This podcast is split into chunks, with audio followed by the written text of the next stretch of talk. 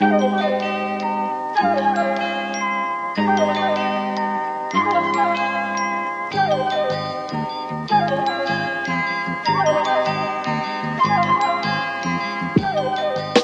and welcome back to this episode of TF Bonus.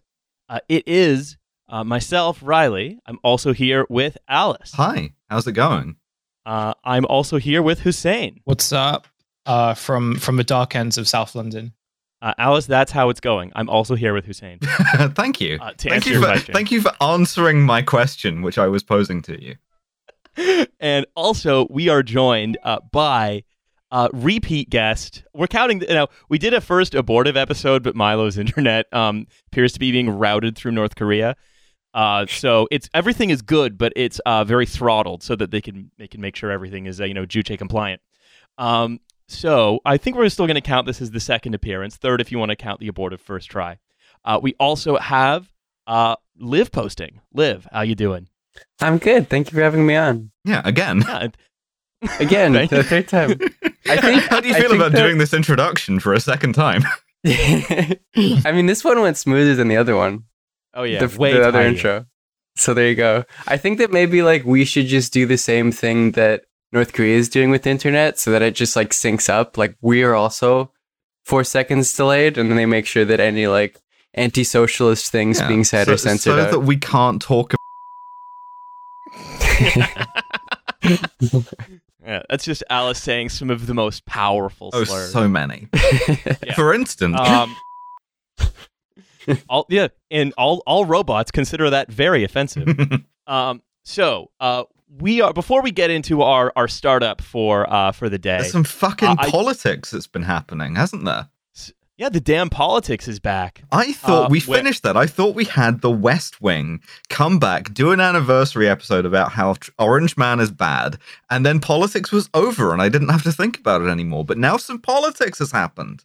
Uh, some politics is a rare a rare uh, good politics where um in the, the Bolivian presidential election was decided decisively in favor of uh, Luis Arce, the MAS candidate most aligned with Morales. I, I believe you i- mean hand-picked successor to the Oh, yeah. totalitarian populist Evo Morales. Uh, no, no, sorry. That was yesterday's tweet. Today's tweet has to be a congratulations. yeah, e- even even Jeanine Áñez, the like gigantic Bible holding uh Kumonger who who took over the presidency, like acknowledged that before the official results were in. The exit poll was something like 50% MAS. And she was like, Well, congratulations, guys. yeah. yeah. So, um, you know, and also the other thing, right? Like, A, that's unambiguously good because, you know, the, the government was, if you recall, the popularly elected government was deposed in a coup on the basis of the OAS reporting some irregularities that Morales was like, sure, fine, rerun the election. I don't mind. Uh, and then they're like, nope, sorry, coup. And then uh, Áñez came in, uh, converted most of the like um, presidential presidential residence into a, uh Bible garage, and then proceeded to a like big Bible up on fucking jacks. Just a guy working on the underside of it with a wrench. but then proceeded to like like material for her caretaker government proceeded to like you know uh, oversee a bunch of you know extrajudicial murders uh, and then um, undertake like privatizations or attempt to undertake privatizations materially change foreign policy like you know the kind of stuff a caretaker government would do uh, the usual. Uh, anyway that's all you know been uh, well the, the ballot box has said that's over. Whether politics has said that's over i think is probably far Yeah, from but true. in the meantime, we get to enjoy the squirming of every American think tank goon who was at the time, and you can go back because they haven't deleted their posts yet at time of recording in 2019, was like, this isn't a coup. It's a movement towards democracy. It's fine. Hmm. It's normal. This is a good thing. Um, uh, Yascha Mounk has not tweeted in 18 hours at time of recording. He's having he's having a wellness day. yeah, that's right. Yeah. He's doing Having a day off. self care. He's doing his self care. Yeah. All I can all I can say is that I think it's very disappointing that we opened the show with this, and it's just further proof that the left care much more about their bros in Bolivia than the blokes in Bolsover. yeah, you you try explaining Pachamama on the doorstep in Bishop Auckland. That's Uh, right. That's right. uh, And also, uh, this was pointed out in the first attempt, but uh, Liv, as you mentioned, just nuclear levels of cope going on among Unimaginable. the among journalists who are now saying, "Oh, actually, we were right all along. We knew it was never a coup because if it was a coup, it wouldn't have been defeated in the ballot box." Dear liberals, if it's a coup, then why did we eat shit? That- did you think about that? Why we fuck Listen, up and we're not in power yeah. anymore? If if I was trying to do a cool trick, why did I simply fall on my ass and knock all of my teeth out and split my pants open comically? Wouldn't I just have done the cool trick?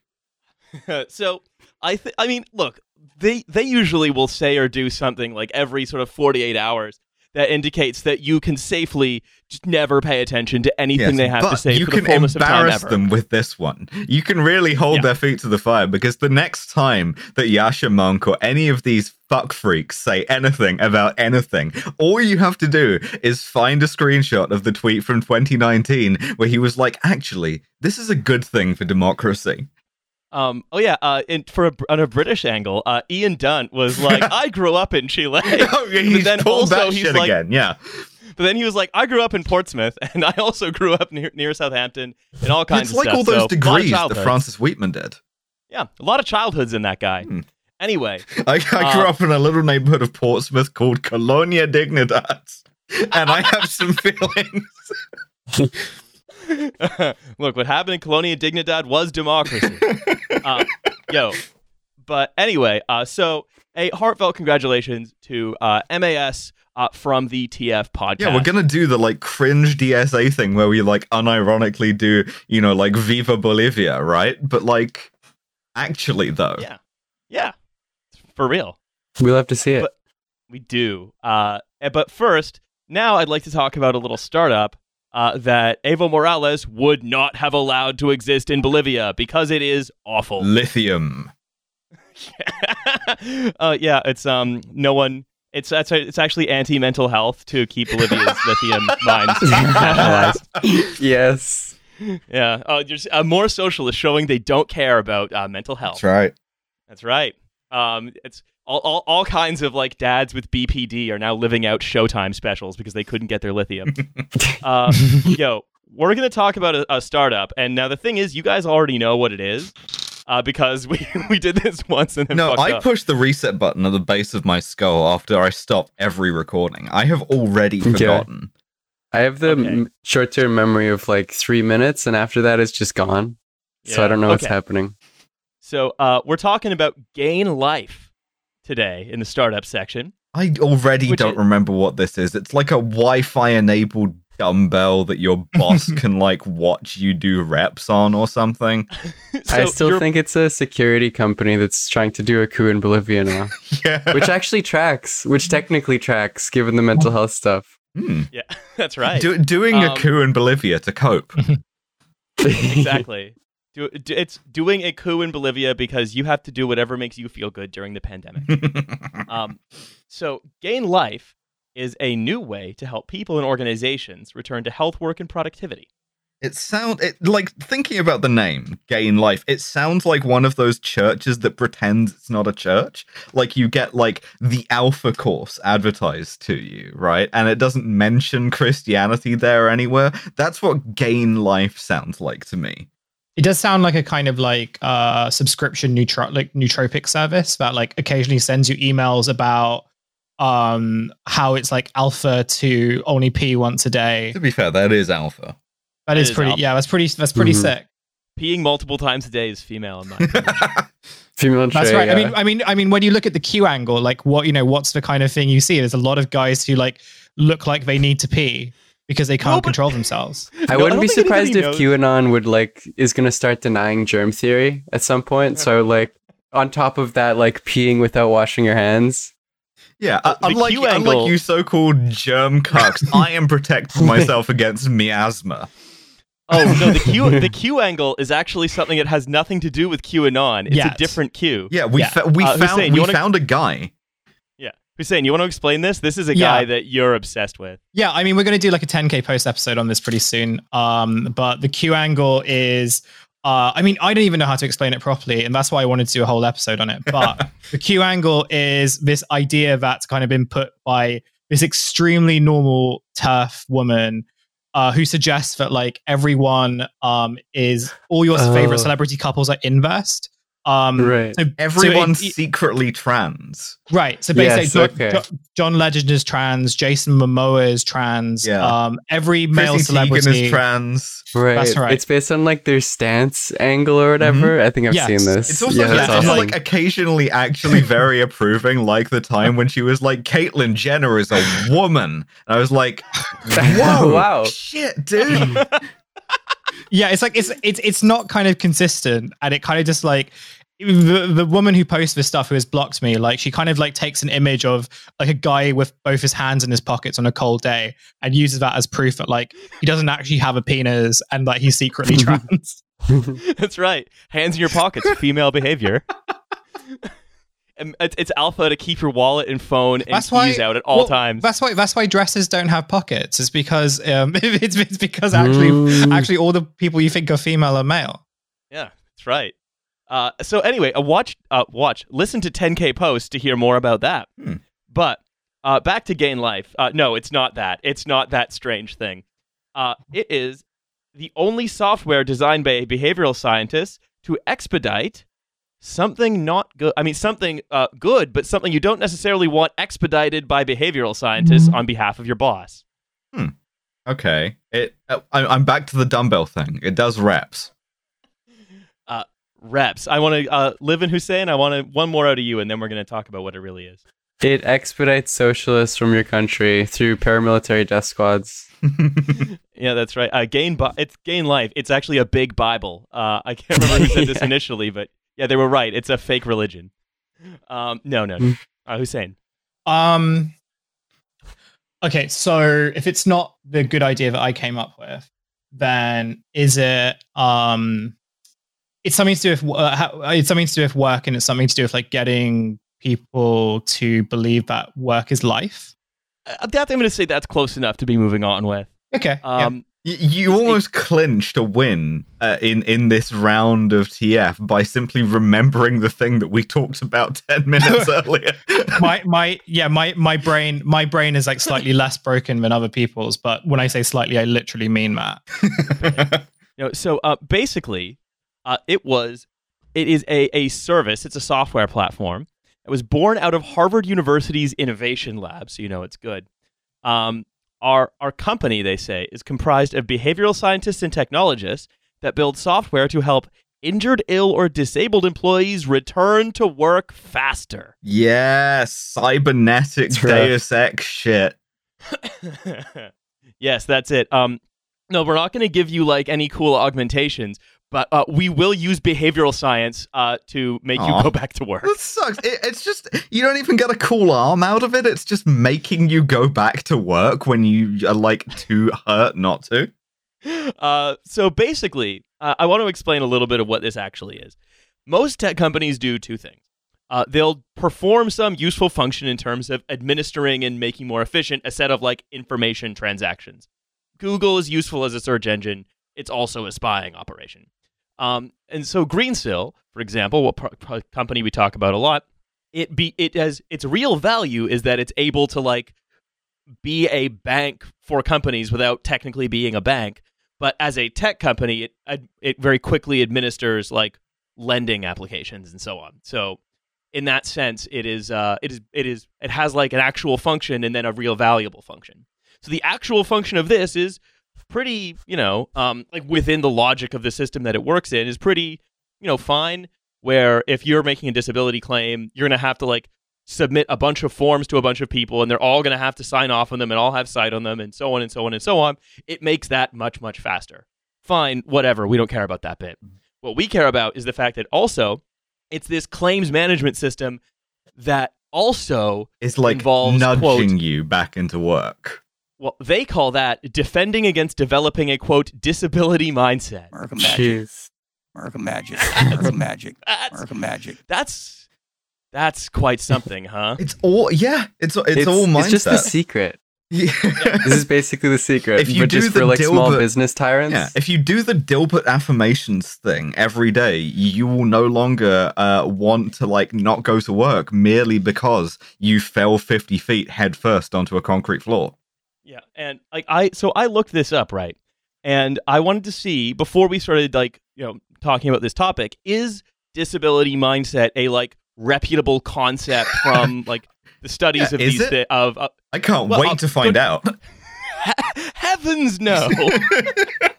like this is not like cuz like a lot of the times like they'll uh, some companies will especially ones that are trying to like do wellness for employees will take some concept that's been like legitimately being studied in academia or whatever and then just evilify it in this case i only i've only looked at it in terms of returning people to work it only is ever talked about as far as i can see as a barrier of returning people to work and what it is is the idea that you are defined by your disability rather than your abilities American but magic. in terms of your ability to like Mhm.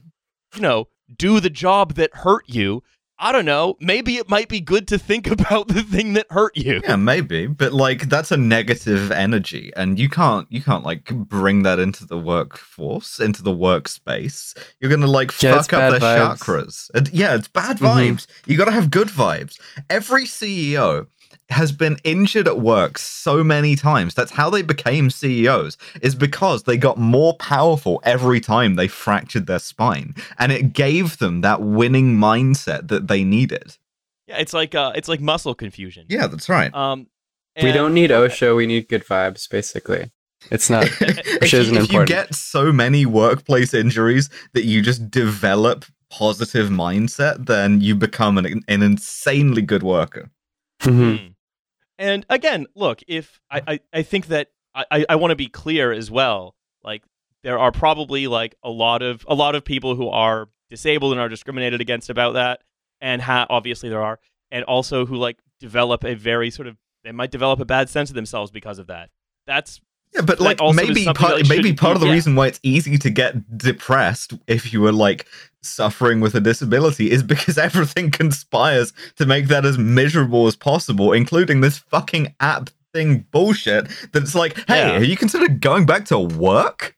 well, Hmm. yeah, it's one of these things where it's certainly not your fucking boss's job to try to make you feel better about the injury that they gave you. Either you don't have to like seize your like entrepreneurial spirit back. You can just fucking be like, yeah, no, this sucks actually.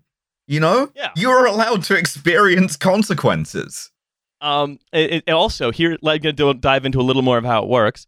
Uh, it involves real-time monitoring of an individual's recovery to flag psychosocial issues Yeah. and Jeez. deliver early interventions. Uh, it's like so we've- someone we- read Foucault and thought he thought the panopticon was good. Yeah. and what implemented we've it got, here. what we've got here is an encouraging, positive mindset shock collar. Yeah, that's an evidence-based early intervention. Um. Yeah, listen. it's if, if, if you think where- if you're going to develop a disability mindset, if you start doing things like being like, "Oh, I don't want to go to work," you get a like, it's a little encouraging shock to like jolt you out of your preconceptions. It's fine. That's right. Um, so some of the uh, so they say you can take better care of your employees. I think you should have taken good care of your employees from the outset so they didn't get injured on the job. But you know, whatever. Hmm. Column A, column B. So they can focus on their recovery and return to work faster while your company reduces its claim costs. Cool. Cool. Sounds like a win-win. awesome. It see, I mean, Uh, it, it, it sounds like this. It sounds like a kind of a. It sounds like. uh I I mean, what's the best way to describe this other than like it's an attempt to kind of brand an injury as um like a battle scar, Hmm. right? The idea Yeah. that like, yeah, you know, you got hurt like on the job, but we were building something great. We were building um a cool warehouse. I don't know. I like. I I, I don't fucking know. Yeah, Um, we, we were building a cool car phone warehouse, a thing which I assume car phone warehouse does. It's like, no, Yeah. you weren't in the army, and even if you were in the army, it wouldn't have been like that meaningful either. But like, no, this is designed for people who like were told to lift something that was too heavy and like And cr- injured yeah. their backs. That that's not like some great meaningful crusade. And crucially, Yeah. like it's just an, like 'cause, like I can totally imagine this being used as like quite early on, after like an injury um, occurs in order to like pre- like prevent or at least encourage um, staff members who like or workers who have been injured to like not you know talk to those pesky uh, social justice uh, obsessed lawyers That's right. Um, yeah. But Hmm. instead to like take one for the team because you know you wouldn't sue your wife It's a which, really like for the record i absolutely would Uh, Yeah. We're, Yeah. we're So- more of a family here. so one thing I, I do not know if it if it does that. However, the fact is that it probably could. Mm. Um, like it, it doesn't I- it, it doesn't have to consciously it's just another intermediary like so long as you have that there that's a bulwark against forming any kind of an adversarial relationship with your employer right you, you're Yeah. like you're gonna work on yourself you're gonna overcome this disability mindset instead of like trying to take them to an employment tribunal So here, there's so they have personalized psychosocial resources, cool uh, which provide support to aid recovery. Now, a couple of them are just like telemedicine, things of that nature. Um, one of them, however, is uh, and some of them are actually do seem we like call it the genuinely- mind flayer Well, some some seem genuinely actually quite useful, like trouble like at troubleshooting issues like transportation, where you can like officially log your requirement that you need like special transportation or a ramp or what have you into the office, and then but that's just making the normal thing more. so you can just have a looking at- person who does this, like as an employee. You can have a reasonable Oh, yeah. adjustment person. Yeah, no, that's been automated. Uh, you can also, uh, but what I'm looking at is mental resources, uh, which help alleviate employee stress, anger, fear, anxiety, or worry about re-injury. Ooh, now Jeez. we're talking. That's Yeah, uh, rough. Uh, uh, the fucking like startup Gom Jabbar over here. yeah, it's Put your put your hand back in the fucking box, man. we're paying you to put your hand in his box. Damn it! you can't be off on on dis on on like injury pay on on sickness pay. Well, that you're well, no one's putting their hand in this box. What's in the box? Mindset. yeah. Uh, so also again, it's like um, if we're going to have a, this massively, if we're going to have no social safety net, and if we're going to sort of torch health and safety Oh, regulations, all you can really do is just tell employees like. It probably won't happen twice to the same person. What are the odds? Have, Get back have you in there, considered champ. doing some like adult coloring books? What about breathing exercises? So, Have Um, you tried Sean- mindfulness? so Sean Eldridge, the founder of Gain Life, Sean was on a Eldridge? podcast. Uh, Eldridge. Seems like a really low They end changed it on- guy. Ellis Innsmouth Island from Consulting. Yeah. coming coming to you live from from Miskatonic University Media Lab. oh, that's a strong episode title right away. Uh, so Sean Eldritch, who I will be referring to as Eldritch, uh, the founder of Gain Life, was on a podcast where the following were some of the highlights that were shared from his quote. he was on Rogan, Uh, he was on Trash Feature, I thought. That's We right. had him Yeah, returning champion. Yeah, absolutely. yeah, we, we had him on to talk about um, uh, Jacob Rees-Mogg's book. Uh, so Gain Life was founded by three alumni at Procter & Gamble's Future Works division who enjoyed working together. Huh. Cool. Gain Life repurposes the behavioral science that the three of them use to sell consumer packaged goods for helping people make positive changes in their What, what, what has Procter and Gamble ever done that's evil? Nothing, I'm sure. I won't be looking this up. Yeah, it's and also just the, the fact that they're using the same thing they'll use to like, you know, sell I don't know, bird's eye chicken or whatever for helping people like cajoling people with disabilities back to work. Yeah. Um and they say Gain Life pivoted away from its initial um from its initial role as a weight loss app to to uh to disability management. Hmm. And then the final quote, and here's my favorite quote from this entire uh, interview: "Boston is the greatest city on earth." Cool. You know what? When he's right, he's right. yeah. He's right. Yeah. Beantown, baby. That's, The hub. so you know, just giving you a little bit of a giving you a, a little bit of a flavor of uh, what Sean Eldritch likes to think about and talk about when he's not creating this monstrously evil company. this is a guy who, listen who like podcast. yeah, like creates this incredibly evil thing and then like goes into his office, switches the light off, and like stares at the wall until his next thing. yeah. So the Yeah, he first- doesn't sleep. yeah, he does- he Boston, doesn't sleep. baby. It's, uh, Coolest it's- it's- city he- in the world.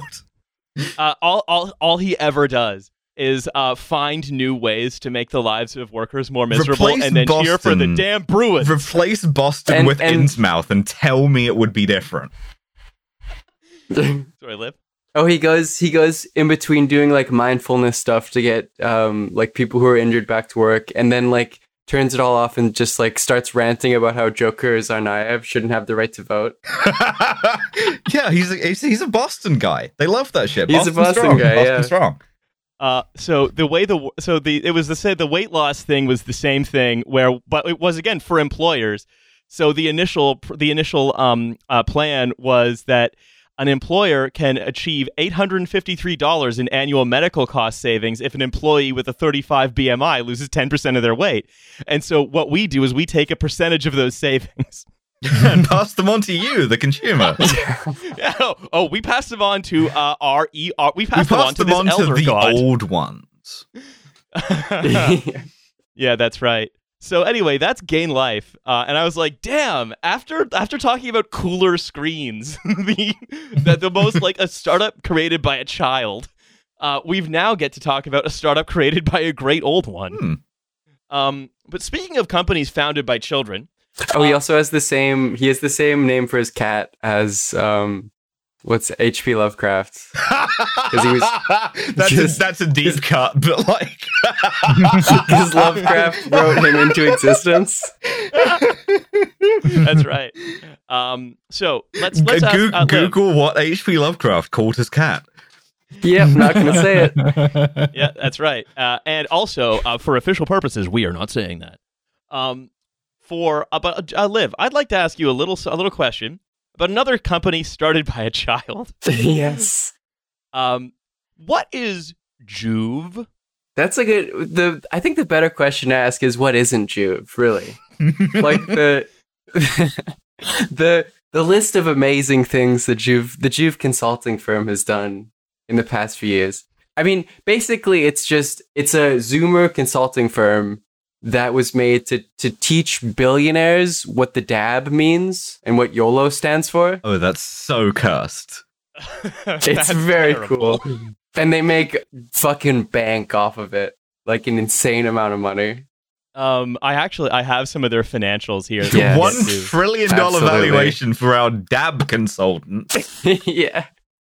Uh, yeah, I Teaching- just- I- Or teaching an 80 year old, like, what are those? What that means? And they just, like, go around saying it to everyone. Yeah, uh, they actually they told all the Tories in this country how to stand.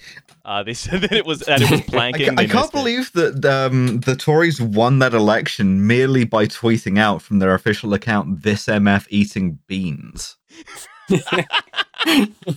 um, so basically, uh, JUV, like you said, Liv, is this consulting firm that only does marketing. And I actually I have some of them describing themselves down towards the bottom of this section, which is really fun. But yeah, it's it's basically a dabbing school for billionaires, and it's and it's run by a guy called Ziad Ahmed. Uh, Ziad was a senior at a prep school in New Jersey who first became sort of who well he's become notable for quite a few times since his early teens. Um, in 2015, he was invited to Ramadan at the White House after being like placed wrongly on a no-fly list when he was a tween or something because of um, the United States' is incredibly ingrained structural Cool consultancy, Ziad. Would you like to bring it to the White House?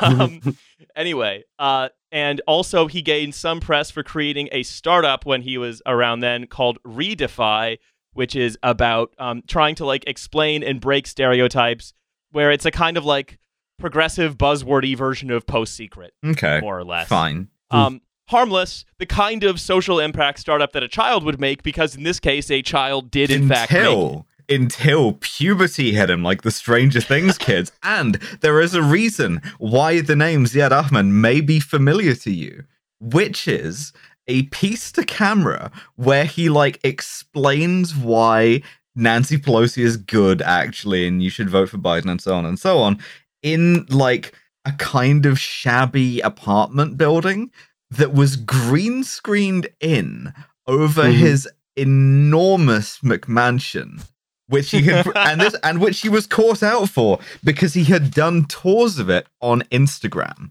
So you may remember Oh, that no. guy. That's this guy. I'll tell Yeah. you what, that wouldn't have happened if he had a Gen Z consultancy helping him out. That's right. Yeah. Lesson one: Exactly always it. monitor the gram.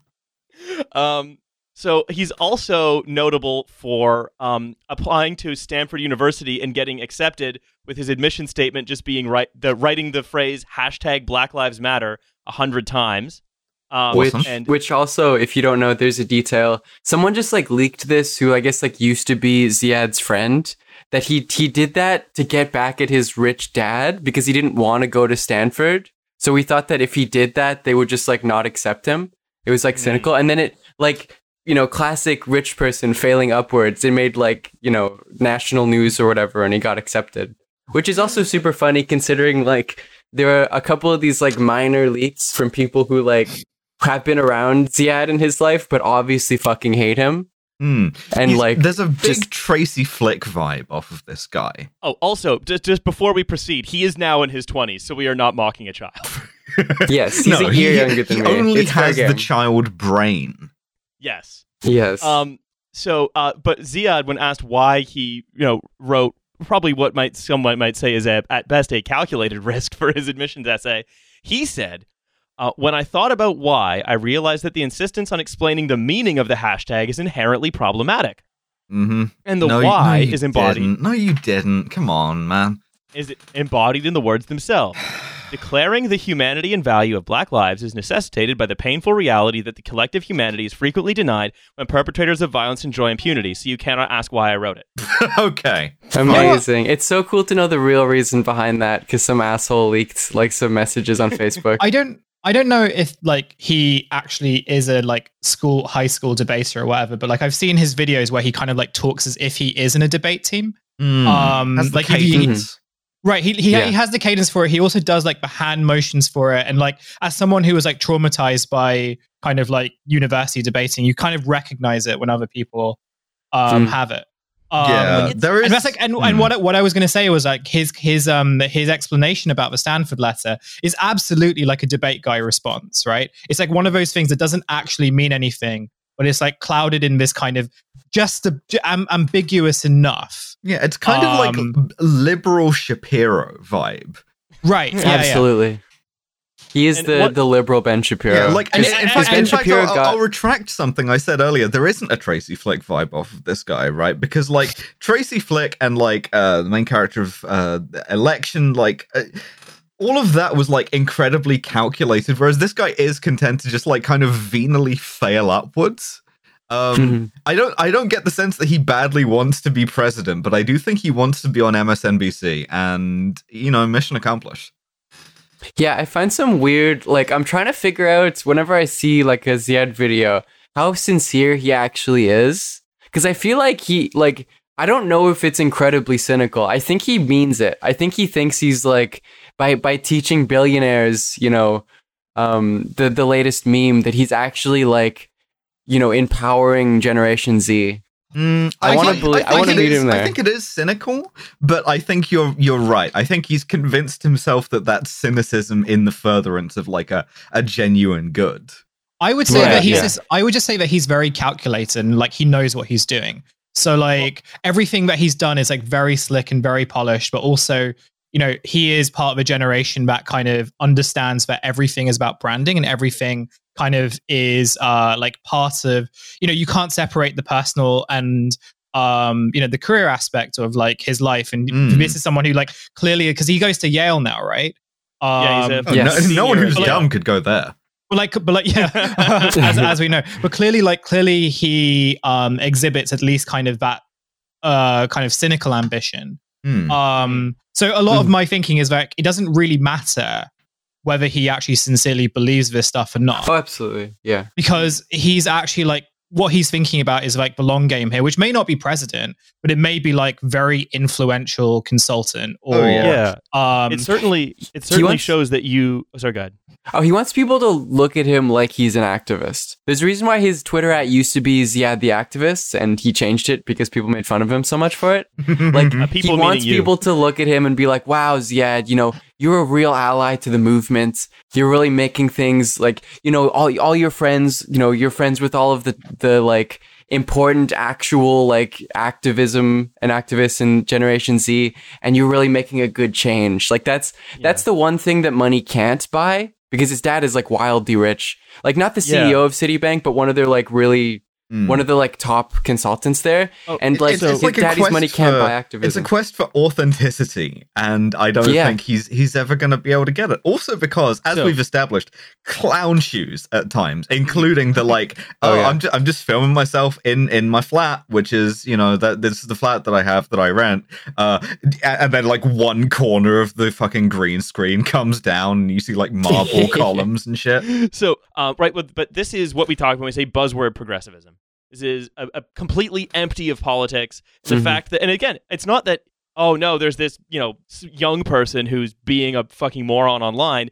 It's that this is a young person who's being a moron online, and um, being propelled through Yeah, that exactly. by this enormous force of uh, both like his dad's money and also the fact that he is able to like get this access to the 90 year old freak shows who are like uh teach me how to dab So, um, a little bit more about the dad. In fact, um, I I, I did I ran some searches on the Bloomberg terminal. I learned a little bit more about Hmm. um, Shakil Ahmed. Uh, Shakil is uh, was one of the biggest quants at uh, Citi. Ran a internal That's hedge how fund you for them. that What? I was just making a cunt joke. Oh. I, was, I, was, I was calling him a cunt. It sounds kind of like Ah. quant. um, very fun. Thank you. And um, so uh, essentially, then what uh, what what he did uh, was he then moved on to start a head. He left Citi. Uh, is then was then put on the board of a fintech that helps people allocate illiquid investments. Hmm. Those Um, things we talked Hmm. about previously. yeah, and uh, or like other sort of exotic or alternative investments. Uh, again, in a high frequency, a entirely automated way. Yeah, and then he also has a um, a hedge fund services platform called Princeton Asset Management. And what they do is again they help hedge funds engage in high frequency trading. How do you call it you wanna know what hi- Princeton Asset Management and send your kid to Yale? Very funny. Well, that's why Um, Ziad wanted to go to to Oh, Yale because he didn't want to be in the same city as his dad. Yeah. So this is like a guy you yeah he met Liv you mentioned he wasn't I don't think he was an MD at Citi but um had the nature of his job I think he was higher paid than most MDs at Citi Mhm. uh, while Yeah. he was there and now he just charges um, fees to hedge funds to allocate assets for them and again high frequency trading if you want to know what like drives a company's uh, a company a, a country's like interest rates up when like you know they elect a socialist in many ways it's high frequency trading it is all of those automatic arbitrages that are found around the world that basically exist to reward some of the world's worst and most venal shit automatically and without human input. Hmm. So, um, cool. Um, effectively, uh, so uh, he started uh, JUV with a couple friends of his from uh, school. Uh, their revenue is estimated at 34 million per year. Um, what? yep. Excuse Da- me? da- Fucking excuse me? What are the, Dab lessons. yeah, uh, wh- what do they actually do? What have they done? Who have they worked with to provide these dab lessons? Um. Now, uh, Liv, you've actually had a little bit of an of association with this with this I company. do. Yes, Um, uh, Ziad is my boss. So, can you tell us a little more about that? Um, so I think this was around April because this is like the original people getting mad at Ziad because he had that TikTok where he was like, "To the Bernier Busters, who are you serving?" And like people made fun of him. Um, but I, I looked into his like firm more, and you know, there's these like the consulting jobs or whatever, and it's an all Zoomer company. So you have to be between like 14 and 22 to get hired, something like that. Wait, isn't that Um, child labor It's some at one end? no, legally, so. Legally, never- it's a yeah. farm. Yeah. no, because from what from what I gather from the website, like part of the whole business is like influencers, right? Um, it seems to me that like they're not like directly hiring people; they're just kind of out. Like everyone is an influencer in that company. I think so. It's something like that. I'm sure they find some technicality so that Oh, I know legally what it's this is. acceptable. This is Raya for people who are too busy working on their LinkedIn to fuck. you want to explain what Raya was again, real quick? Oh, Raya Raya was the um was Isn't the it? Isn't it? dating Ra- app for Isn't it Raya? wh- whatever it is. It's the dating app for celebrities and influencers. Oh yes. yeah. There were many poly- Um, there were many polycules that were formed on that app. a, a, a friend of mine, uh, I'm going to do this in the form of a blind item. Um, a certain uh, friend of mine dated a certain uh, witcher, witchy man, Hmm. uh, known for having white hair, um, uh, based Stevie on Nicks. Raya. Yeah, that's right. that's a certain witchy man. Uh, Listen, man, I don't know. I've been up for like 18 hours. Fuck off. um, and he also uh, it include on their board of advisors, which mostly is like you know a rogues gallery of again just a bunch of monsters and oh, mon- monsters or idiots includes and again of the woke dab consultancy that's all about like pro- like putting up all the this sort of this buzzword heavy progressivism. Uh, also includes uh, Giancarlo Perasutti, who was associate director in the White House Office of Public Liaison for George W. Bush. Yeah. Love to see it. Right, because Yeah, they have like they have a bunch of like adult. There's like in on the on the section of the website there are like here are the adults that also work here. The honorary And it's like millennials. the non- the honorary Yeah. Zoomers, rather. So I have no clue how that works. Yeah. Oh yeah, but Uh, I mean- applied. I applied because I noticed one of their like job openings was they were like we're we're hiring one more consultant, and so like I I sent some like just the most absurd. I wrote like the most absurd script. The question is like, who is your favorite influencer, and how do you think that they like disrupt spaces properly, and how would you copy that? And I sent like the the most blatantly like a parody of the type of guy that Ziad is to them. Who did And you say I your favorite accepted- influencer was? Oh, it's Hassan Piker. And I said that and I said that he he disrupts uh, spaces and um, opens uh, the the Twitch website for marginalized voices and convinces us we can vote for Biden while also being a socialist. That's right. That This is is true. good. Yeah. He also good. has this like very great muscles and yeah. uh yeah. It's a powerful That's That's true. It's woke. It's woke that he's hot. I think. Yeah. I agree. and um, Liv, what happened after you sent in this obvious piss take of an application that was full of again empty, contentless, politicless buzzwords? Uh, they they accepted me to the second round of interviews. That's right. So you love So, to see um, it. Yeah. So this is actually uh, dealing with dealing with a, a podcast. That's the third round. This is still a JUV interview. um, so a little bit more on. So I have a little bit more of how they think of themselves than an example of the cam- of campaign that they ran. Oh yeah, before we go on, um, uh, Ziad Ahmed also uh, worked for the Council on Foreign Relations. So like basically the CIA, Hmm. uh, and then the Martin O'Malley campaign. Remember Yes, that? It yes. was so in touch with the youth.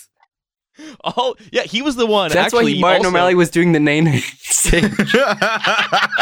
Listen, the only engagement that Martin O'Malley's campaign had with the youth was that tweet that was like, Martin O'Malley, you got a cartoon ass name. You sound like the mailman in a town where everyone's a bear. Um, And, and, And, that was um, the project of JUV, I guess. yeah, probably. yeah.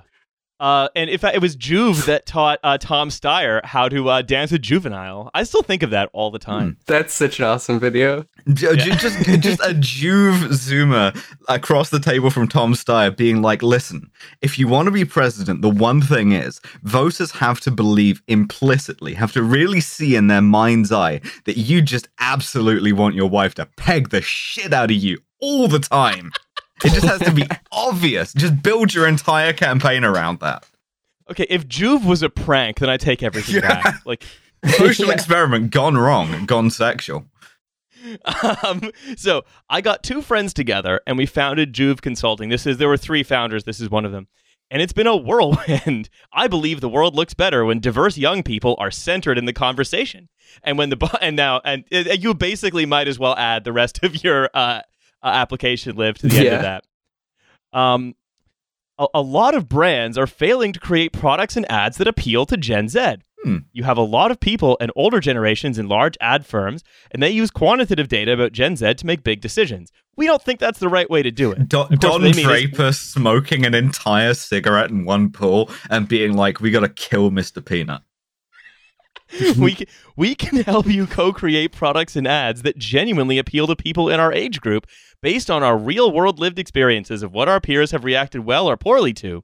Our overall message is simple: stop talking about teenagers and start talking to teenagers. Oh, cool. We are a platform to empower Gen Z, Z rather. I'm I'm, I'm mixed up in my countries. So, um, yeah, basically, all, all that's what I think. If you want to take away one serious lesson from this, right, it's that um, all of the all of the uh, if with when it's drained of its politics, when it's drained of its actual political con- content, which is about difficult and hard to answer questions about like who gets what, who gets considered to be a free and equal person, and so on. All the progressive buzzword stuff is branding. We And kill so of course it's being used Mr. for a branding Peanut. agency. Uh, no, we center Mr. Peanut Yeah, in no, a disruption yeah, about what it of talks course. Center about. Mr. Peanut's lived You, experiences. you, you have this wonderkind across the table from Don Draper who is like, no, no, no, I can do this better. Baby Mr. Peanut. Um, so they said with Edelman, who by the which by the way is the PR firm that um, hired all uh, several of the um, Change UK uh, failures. Hmm. Um, we did a presentation for their brands where we talked about Oh, is memes. Mike Gapes gonna learn how to do fucking Fortnite dances now? yeah, I'd like to. Mike, Mike, uh, they're gonna like coach Mike Oh, and- Gates on Twitch streaming. oh god. Um, so they say uh, about memes, Finsta, and other topics that people outside of Gen Z don't know about. Hmm. We offer curated experience as well. We re- represented Axe at an event with a meme booth. Amazing. Cool. Is the meme what is it what is an axe body spray meme booth? Did they like just It's a line bunch of you up? advice animals. Yeah. Like I, I can as Axe body spray. I, I, I just in my head I'm imagining it's that and then they like hand you a laserjet printout of the meme and then a guy sprays you in the eyes with the axe body spray like a cop with CS gas. no, they, they, they're teaching the um, the Unilever CEO how to make a rage comic. um, yeah, great. I know they're they're they're organizing um all of the political leaders of the OECD to all go on LiveJasmin at the same time and be like, "Put your shoe on your head," and other memes from the late 2000s. Um, so what kind of work is Gen Z consulting actually? Irvin admits we mostly get TikTok inquiries. So yeah, it's basically a tw- a 24 million dollar a year TikTok hype house. um, most companies want insight into the data collected about young people. They want to know how to use certain social media platforms, and they want more information about Gen Z's interest. Um, so, uh, uh, uh, uh, uh, For uh, instance, not what's this we, interest in socialism? Asks uh, our biggest customer, the FBI. uh, not only do we want people to understand us, we want them to understand us so they can empower us. So they aren't just using us as a marketing ploy or another target audience. You're a marketing We're people agency. at the end of the day. You're a marketing agency. That's exactly what you're doing. No, no, Alice, they're not marketing. They are centering the Oh, lived experiences Piss down of my general leg people and of tell me it's raining, man. Jesus Christ. Something I've Joe noticed Biden. from all of these is like all all of the things they've talked about in terms of like identities are are important to center. At no point does the ad, of course, ever mention class. That's No. the one identity that is like not a thing that's really important. So like the the Generation Z, I, I honestly what it is is class is replaced with like generational politics, and it's like we need to empower Zoomers, right. like Yeah. Zoomers of the world unite. We have like the same interests. Well, There's this- no yeah, like understanding of like there are some Zoomers who are employ employees, and there are some. I mean, I guess the ad is already an employer, but who will go on to be incredibly rich. Hmm. this is this is like I think yeah I think like that's probably like the point the, the key point in all of this um which is like the absence of class and the uh the center the centering on like Gen Z the, the centering on Gen Z not just as a lucrative marketing demographic but the way that he's marketed is one is like well Gen Z are going to be the people who bring about the social and cultural change that we need which kind of like reminds me of that sentiment that people say sometimes, which is like Gen Z or like the young people will save us, so we don't have to like address any of the Mm. kind of major economic or environmental problems that are like facing us.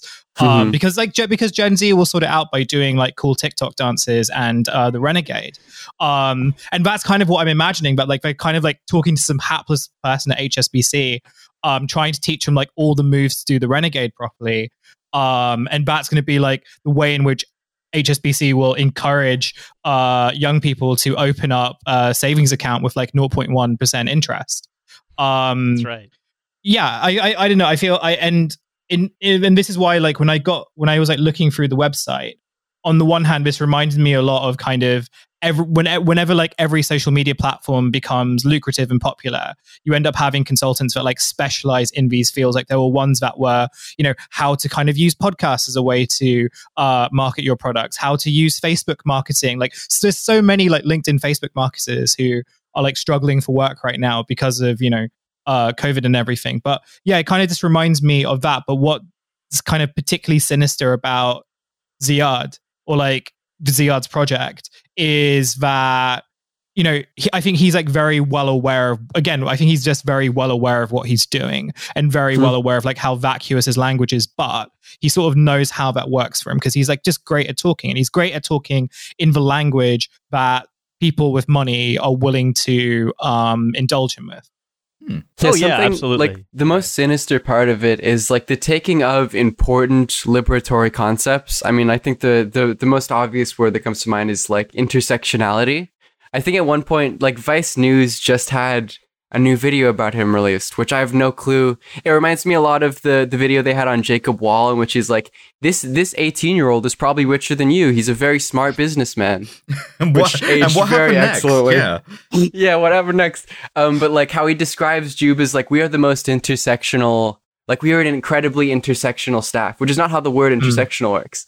But like taking these liberatory concepts and just like squeezing them of any actual meaning or substance or applic- Yeah. like ability to apply them against power structures, and then Wait, like and- serving and them up for billionaires. Hold, up, hold up, hold up. Liv, you said that, but um, I have some evidence here that you're wrong because I have details of their campaign with Jansport, and you're going to be eating your words in a moment. oh fuck! Uh, Jansport is working with, Decolonizing, decolonizing bodies and spaces. in, in, a, in a backpack. Yeah, Yeah. It's, it's just it's it's just um it's just We, references we have changed the, the, name of Jansport to Transport to celebrate trans lives. uh, what was it? Um, oh fuck! It was no. It's a reference to the uh the the song by Das Racist, uh, Cash in the Jansport. Uh, no, uh, so Jansport is working with JUV Consulting, a youth-focused think tank run by members of Gen Z, to launch the hashtag Unpack That Challenge on TikTok Oh. for displaced students to promote a helpful message while adjusting to the new normal. My I'm sorry, God. what? Displaced students? Like I think I think they, they mean is I don't think they mean like internally displaced people. I Right. think they just mean Yeah. students who are like stuck not at school or at school Yeah, I wherever was- they don't want to be. I Right, was okay. wondering, yeah. Was this like are we That doing would- like renegade like renegade dances from the con- from like uh refugee camps? That's right. Uh, we're we're dabbing up and down uh, sub-Saharan Africa. Mm. Uh, this we're, we're dabbing for Western Sahara. um, so to participate, simply grab your backpack from the left of the frame, pull out your unique school day essentials, then hand your backpack to the left. Oh, it's an everyday Include- carry. yeah, yeah. What if we had kids do an everyday carry? That would be progressive, right? I mean, don't don't don't like a bunch of American schools have to have like see-through backpacks now? Um, Oh yeah. I, I, yeah.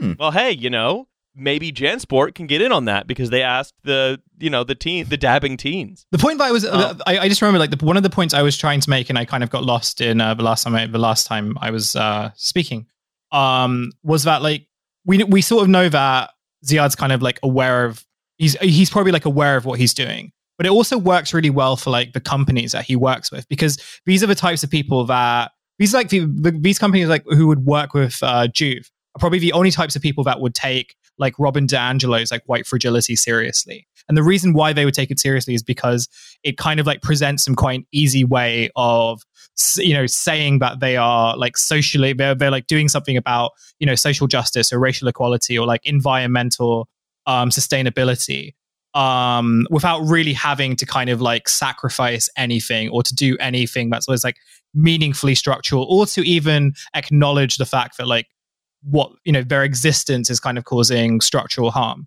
um yeah, but and this is why like yeah go on go ahead, go ahead. No, go ahead, go ahead. You well, finish this, well I'll- this is what i was going to say that like the language that like ziad is using both on the website and kind of in his interviews about JUV consulting um and just kind of where his position is as one who you know we were talking about how like he was trying to like, brand himself as like ziad the activist but his activism was really just like hanging out with like some congress people and taking selfies with them Yeah, wonder how he met them, Mhm. by the way.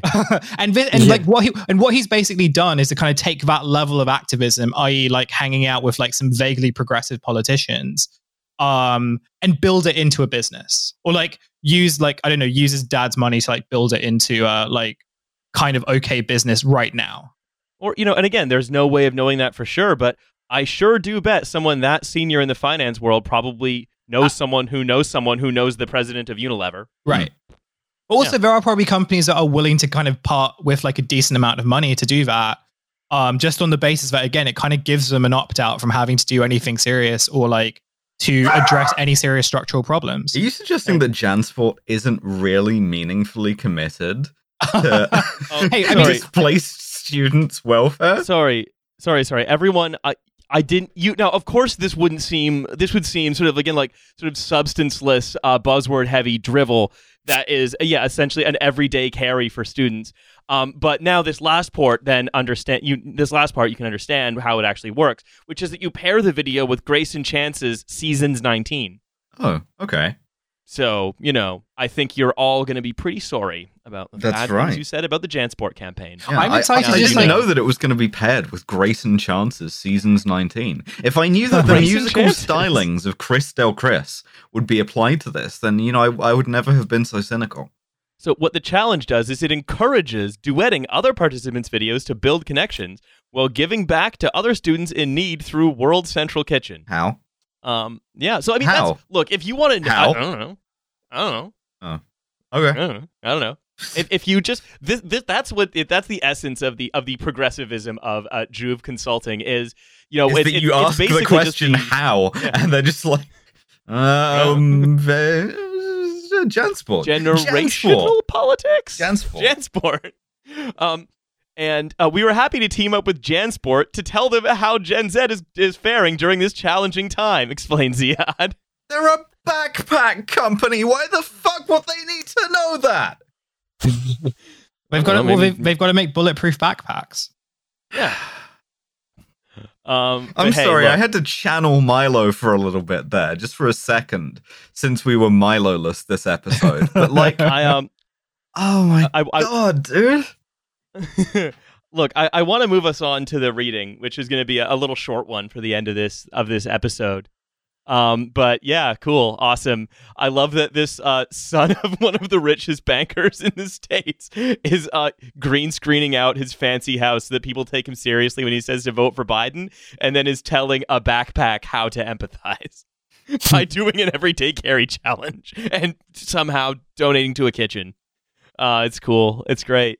This is the future of the progressive movement. Can we love Um, it, folks? Yeah, you know what? Uh, I think MAS could take a few lessons uh, from JUV. Hmm. They should they should center more Gen Z voices. They barely paired anything with Greyson Chance's seasons 19. you know, um, they they should be they should do far far more meme dances That's They right. uh, need- paired with paired with songs by people I don't know. What's Spanish for MAS needs to hire more. Yeah, MAS needs to hire more like Generation Z, like um, like rich kids whose names are like um, like Jose Shorner, um, to like do, do, the, do the dab Oh, yeah. for them and talk about how cool socialism is. I, I- I love that. Uh, what's actually probably going to happen is like a bunch of people are going to be like, "Ah, I just had to move here from Bolivia. Uh, can I get a job at JUV?" My Yeah. dad just moved here from Bolivia. He used to like own a bunch of lithium mines or whatever. um, yeah. Uh, so hey, check you know, this you, out. Though. You know when you f- you know when you f- your dad fills your Jansport with lithium. TFW dad filled Jansport with lithium. Check it out on my Finsta.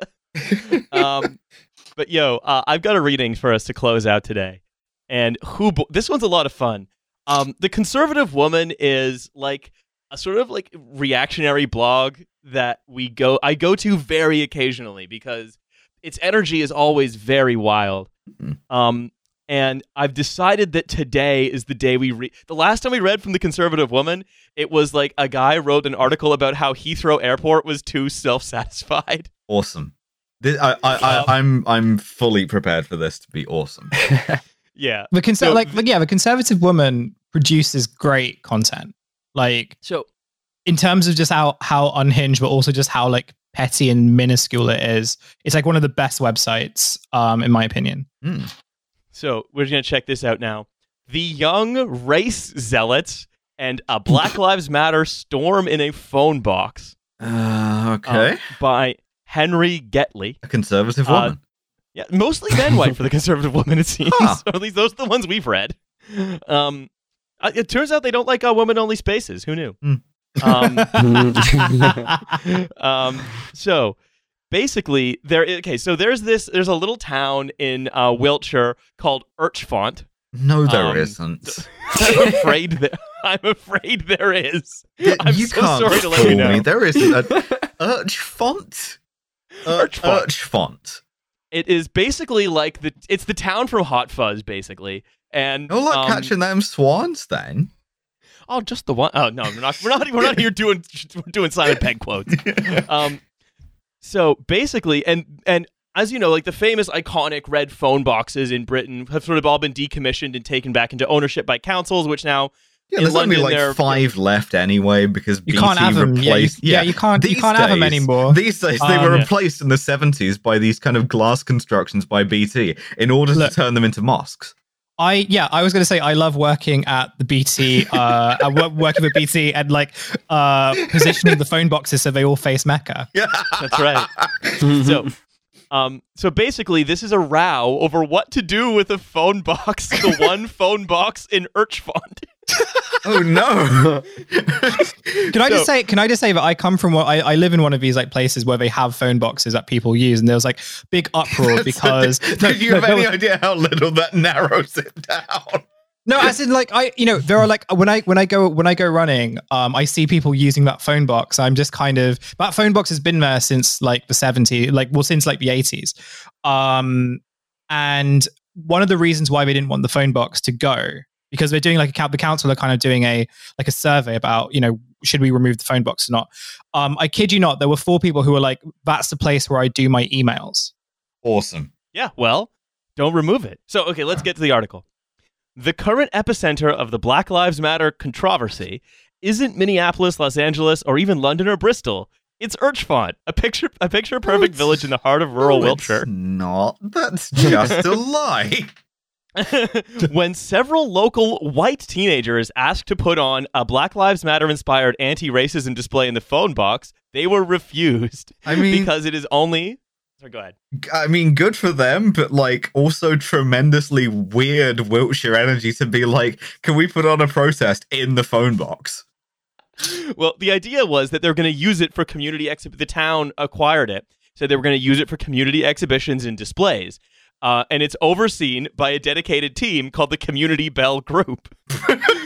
the But- so great then- are good. so several teenagers uh, that uh, basically were like, "Oh, it's for community displays." We think that there's a lot of like We, we, we in this rural England. community believe that Black Lives Matter. Ah, that's politics. Okay, got you. yeah. So, um, because it is only for non-political community purposes. Uh huh. Now the story has developed into a racism row No, on the theme you of have Rusty Old. you have developed it into a racism row. I was not very tuned itself. into the affairs of Urchfont Parish Council before this. I'm sorry. Um, are you uh, all of Gen Z is watching Urchfont Parish Council on TikTok? You're just showing that you're not. You're, you can never be employed at JUV. um, on the th- so basically, Uh, the Sun's website headline is Angry Teens Accuse Villagers of Racism After Not Allowing Black Lives Matter Oh, poster to be displayed in phone box. Wow. Okay, I looked up Urchfont, which incidentally, population a thousand. And let me let me post in the Zencastr chat the first image that appears on that Wikipedia article, and I'd like Hussein to explain it. Okay. I'm excited. oh, you okay? One. Oh my god, what is that? What- Um, what, what are we Google seeing here? Urchfont. What's going on? Okay, what are we looking at? What are we looking at? Okay, sorry. fuck. Where do we even begin? Where do we even begin? Episode with this? art. Okay, so it's like it's like it's like it's like a right. it's like a mannequin, like a paper mache mannequin, maybe, but it's dressed up to look like a uh mischievous mischievous Saracen. Saracen. a mischief, a mischievous Saracen, but in a very fancy vest that you would like wear to a very bad nightclub. Like, Um, like a se- like a seventies like a seventies glam vest. I'm Right. told that this is Alibaba uh, as as an exhibit at the Urchfont Scarecrow Festival. Right. Um, there's like a there's like a vase, or there's like a kind of like a, uh, uh, uh, yeah, like a vase next to him, and then Yeah. there's a basket, a, a, like a woven basket with two white gloves hanging outside of it. I- Anyway, this is kind of not a village severed that needs to gain some race sensitivity no, at all. No, of course No. not. Some some Not British person in this village just decided that they're gonna scare away scarecrows with like Arab people. They're like, what's the I most mean, you know- you know, thing I what? can ra- put? you know what? Like crows are terrified of is Sharia. So uh, the Mail right. Online, the Daily Mail Online says angry teenagers accuse village elders of racism after, in quotes, after they refused to let them put up BLM message in disused phone box. But a closer examination shows that the story isn't quite so straightforward. I'm sorry. I think I've heard all I need to after seeing the fucking scarecrow. yeah. Oh, so this gets into my favorite part of the UK, which is um sort of uh, uh, you might say small, just small town death vendettas Hmm. that then get played out over this. Um, closer examination shows the story isn't quite so straightforward. The issue has now made the news after it was publicized by an, a group called BLM in the Sticks, an offshoot of BLM which helps rural communities across the UK to fight racism in their local area, such as the, that kind of uh, fight clearly needed in Urchfont. Yeah. Um, good, good for them. but just we we kind of raised an eyebrow at the whole uh, racist scarecrow thing.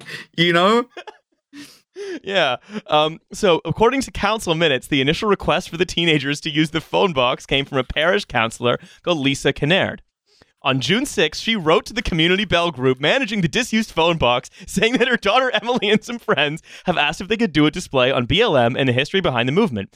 They're No, 16, no, and Emily is going to study history at her. A level and believes education can help raise awareness of and fight racism. cut to large man cocking shotgun. the request was turned down. Then Kinnaird uh, resigned from the council on behalf of her daughter. Emily Kinnaird wrote, Recently, me and my friends thought it would be beneficial if Urchfont showed its support for the black community. Um, we thought it would be a good idea to display in the Urchfont phone box the distribute of George Floyd and some statistics about police brutality and a bit about the history of slavery and colonialism.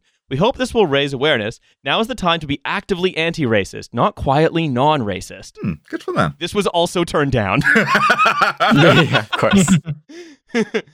the teenagers, now calling themselves the Youth of Urchfont, went directly to the parish council with a petition and an ev- and a watered down version of their proposal. Um, that would just create a cultural and historical information display with a gallery of art, photography, and a history Yeah. to form a display about racism. Can we simply put up a sign that says racism? Is it good? Who can say? Um, no, that is still too political. um, the parish council discussed the issue on July 8th um, oh, with the so teenagers and other fly on the wall in that meeting. Well, uh, it was an open Zoom meeting, and the teenagers and other villagers were allowed to contribute. um, one of the one of the youth noted that the kiosk had previously been used for political displays. For example, a VE Day picture of a British soldier. That's not political. Not like saying Black Lives Matter, which is inherently political. Uh, so, uh, however, that was You know what's not was, political is war. No. Uh, what what is political is uh, race war, which is when you say racism exists. Right. What's not political is real war when a war happens. uh, that's just nature. So, um, Richard Kemp, uh, husband of counselor Maria Kemp, said the decision to reject the, t- the teenager's request uh, should have been accepted and they moved on. Quote, I see no justification for revisiting that decision now, save for vested self interests. So, um, yeah, special interests are trying to promote anti racism and urge outside, outside agitators and trying to fuck with our beautiful, beautiful phone box. it's like, yeah, I was gonna, I was gonna put my collection of racist dolls in there. I mean, uh, normal dolls, normal dolls. Shut up. Um, well, not mentioned in the current proposal, uh, the this uh, this request is related to Black Lives Matter, which is a patently political movement, a movement that is demonstrably contentious and offers little to enhance the lives of the Urchfont community. Ooh. Well, yes, because they're white. This the, it's like Yeah, it's it's supposed to make it's supposed to like it's not supposed to like delight you with a display of like I don't know like a sh- like Thinking your favorite outside, soldier is winning. That's Yeah. that's not going to delight us at all. yeah. I want to I want something more delightful in our disused phone box. Nothing that will make me think that I am anything but the deserving owner of all the privilege I enjoy. That's right. Um, both the previous and current requests clearly indicate that it serves the particular interests of a specific group, and therefore, regardless of merit, does not meet the criteria applying to the broader community. Again, being like, black people aren't in the broader community. No, yeah. you know who is? Is troops from World War One. Yeah, World War One troops, yes. Uh, me and all my friends, yes. And Boris Johnson, if he comes down the pub, we'll have a right belter. Hmm. me and me and me, me and me mates having having having a pint down the boozer. Um, unfortunately, a mood of "if you are not with us, then you must be against us" currently prevails, and it can be easier to acquiesce in the face of public demand against the better judgment of the individual or the organization. Um, so consideration might be given as to whether the original Black Lives Matter objective is simply being pursued by a different route. and all of these people, of course, got immensely furious at each other, and there were like, of course, like long Facebook threads and things of that nature. Oh, this is this is local Facebook politics. Hmm. Hmm. God, Uh, rural Britain owns so hard. so, so fucking psycho. Um, so the request was ultimately rejected by a 5-3 vote, with Lisa Kinnaird immediately resigning from the council. Oh, good for her. Um, yeah. And then uh, her husband, David Kinnaird, was later quoted in an interview on the Wiltshire Events website as saying the teenagers um, uh, just wanted to do just wanted to do something. yeah, okay, fair enough. cool. um, uh, uh, uh, uh, uh. However, it is worth noting that, um, and he said that look, they just wanted to do something. They wanted to raise awareness about racism. They didn't need it to be or, like related to to Black Lives Matter or whatever. But then again, the conservative woman just going full No, like no, psycho no. mode. All of these, all of these kids in Wiltshire are fully antifada. Like, uh, all of the, all of them will throw bricks and milkshakes and soup cans at Wiltshire police if they get the chance. um, because then they because then they, they say, however, the teenagers were pictured in front of the Urchfont phone boxes holding a BLM logo. Oh shit! Oh fuck! Jesus no. Christ! Um, yeah. But then this is back to uh, Henry. What is a BLM Parish- logo? That's the fist, Oh, okay. Black Power fist. Uh, okay. Uh, yeah, because he's so corporate brained. He's like, well, it's a logo. yeah, I, lo- I love to get my BLM branded fleece. God, don't let no, don't let Ziad hear you. Um, one question that remains unanswered is whether these ardent young idealists were out campaigning about the issue of rural racism before George Floyd uh, died. They said uh, passive voice, oh, huh? you claim to be Died for no anti-racist, and yet you may not always have been anti-racist. yeah, no one can learn any new thing, especially not the young. Also, yeah, if- like you, you claim to be anti-racist now, fifteen-year-old, but were you doing this when you were ten? Hmm. Your silence speaks volumes.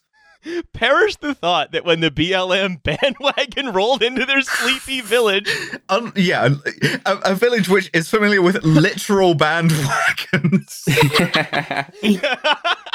bandwagons do be rolling in and out of Urchfont, though.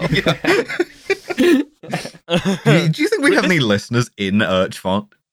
I- oh, do you think one of the people from this group is a listener? If they are, That would rock. that would rock. might, Yeah, that would rule. they might have the, they might have they might be the Zune user.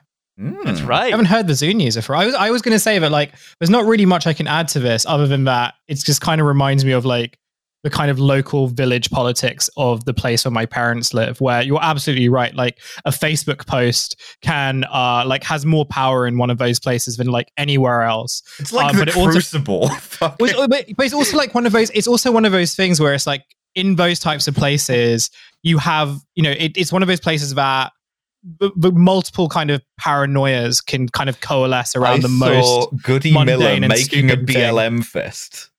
right or just like yeah or you know or kind of anything that isn't kind of a giant poppy is considered to be like signs of a signs of an invasion Mm. um yeah I, I like and it, it and it is insane just because the types of responses you get on like the facebook post to the idea that oh you know well we don't know what this family is doing like or you know well one of the things that i remember is um a few years ago there was a uh the the church in my uh, family's local village that was being taken over. It was the new pastor had come in, and the pastor The was a Ghanaian guy.